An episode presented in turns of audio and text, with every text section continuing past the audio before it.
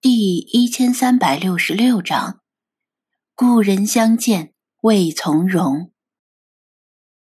虽然小芹菜只是个天头，但三人动手总比两人快。等母亲做完早饭下楼帮忙的时候，却发现已经没什么忙可帮了。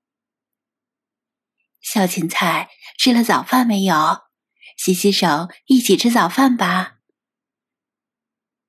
母亲笑着邀请道：“阿姨好，不用麻烦，我吃过早饭了。”小芹菜礼貌的回应，跑去宠物洗澡间把小手洗干净，就跑去看望仓鼠和垂耳兔朋友了。而且今天看得心安理得，不用像平时那样忐忑的怕影响宠物店的生意。张子安父子俩也把清洁工具收拾好，洗了手，接过自家蒸的包子和自制的豆浆，开始吃早饭。你这孩子，在外面那么累，好不容易歇几天，怎么就是闲不住呢？母亲边吃边念叨：“没事儿，反正醒了，你们不是连休息日都没有吗？”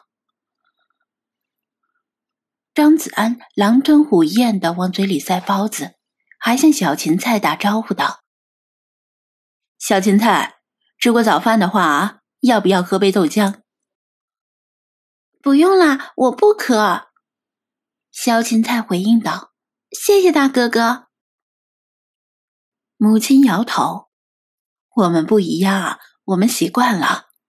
你吃完饭要不要回去再睡会儿？时间还早。”不用不用，我不困，睡也睡不着。张子安咕嘟咕嘟灌了两口豆浆，父亲对母亲递了个你懂的眼色，意思是，肯定是这小子嘴里不怎么愿意，但因为听说相亲的姑娘漂亮，心里很期待了。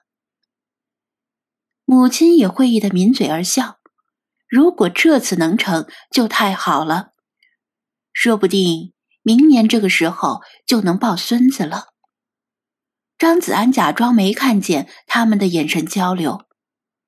小芹菜盯着仓鼠和垂耳兔，有时候也被一家三口的说笑声吸引目光。自从认识叔叔阿姨之后，他从来没有见过他们这么开心，真是其乐融融的一家。他今天算是看过瘾了。不仅用眼睛看，还自己动手喂了仓鼠和垂耳兔，在店里待了差不多一个小时，才心满意足的离开。明明约好的见面时间是十点，然而才刚过八点，父母就催促他赶紧出发，说什么今天十一路上不好走，容易堵车，而且还要爬山，让他早些到，不能让姑娘等着。但是他刚跨过门槛，就被母亲又拉了回来，给他梳了梳头发，才满意的拍拍肩膀，让他出发。他看了一眼母亲手里给短毛猫梳毛用的猪鬃梳，很是无语。出门之后，他就坐上公交车。十一的交通确实有些堵。不过，大部分车辆是驶往火车站和机场的方向，驶向市郊方向的并不多。他坐在靠窗的空位，视线随着公交车的行驶而漫无目的的浏览窗外的景色与行人。一个人独处的时候，心底深处的违和感再次浮现，令他有些烦躁。如果这个相亲对象不是刘姨介绍的，他甚至想随便在外面逛逛，走进电影院找部电影看，消磨时间之后，再回家谎称相亲失败，人家看不上他，以此来应付差事。不过刘姨性格泼辣，一旦知道张子安放人家姑娘的鸽子，绝对不会善罢甘休，肯定会找上门来兴师问罪。那父母的面子可就过不去了。所以还是老老实实的赴约吧。半小时左右，前方隐约出现了隐雾山的轮廓。明明不是很高的山，山顶却总是云雾缭绕，因此而得名。公交车停在山脚下，这里是终点站。随后便掉头转回。张子安仰望山顶，叹了口气，真没想到回家的第一天就要爬山。但是没办法，既来之则安之吧，就当是锻炼身体。因为和他一起爬山的都是穿着练功服的老爷爷老奶奶，虽然人家是拿登山当日常消遣。无数道台阶组成的山道绕着山体向上蜿蜒，像是永远也走不到尽头。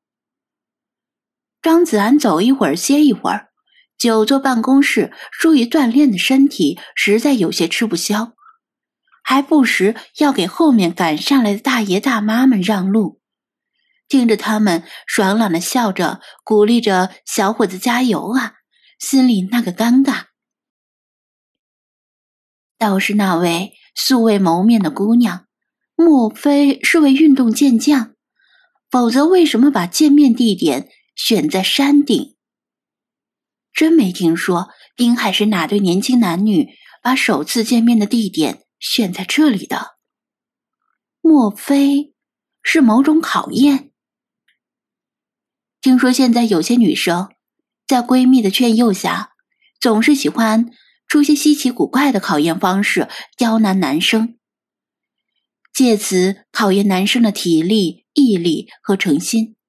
希望这次见面的不要是这样的女生，他实在 hold 不住。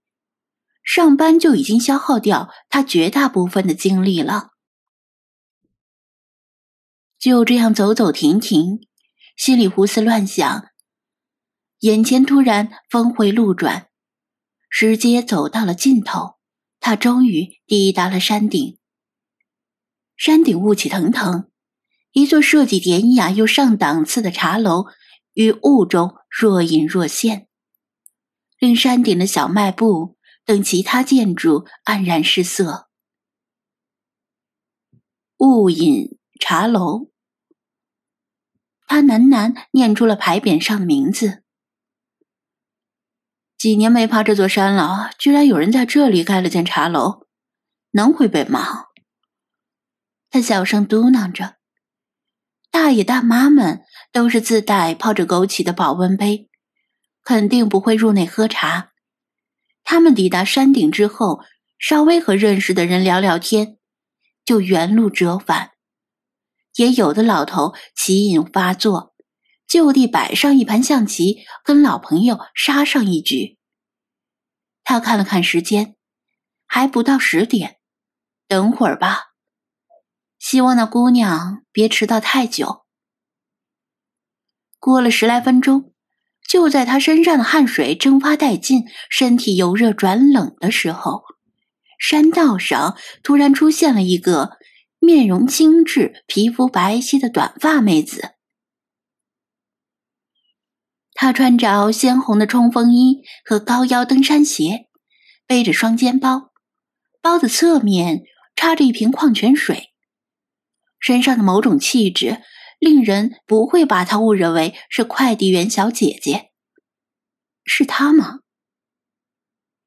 张子安看了看她身后，没有其他人跟着，她似乎是自己一个人来的，硬着头皮过去问一下吧。他正要迈步过去询问，却见他举起手机，对着手机笑道：“大家好，小雪，我没有辜负大家的期待，终于爬到山顶了。呼，好累呀！”他靠在一块大石头旁边，微微气喘。虽然是个女孩子，体力却比张子安好一些。哇，这就是雾隐茶楼吗？看起来很不错嘛。大家觉得如何？他对着手机说道，关注的焦点在茶楼本身，并没有往张子安这边看。看来不是他。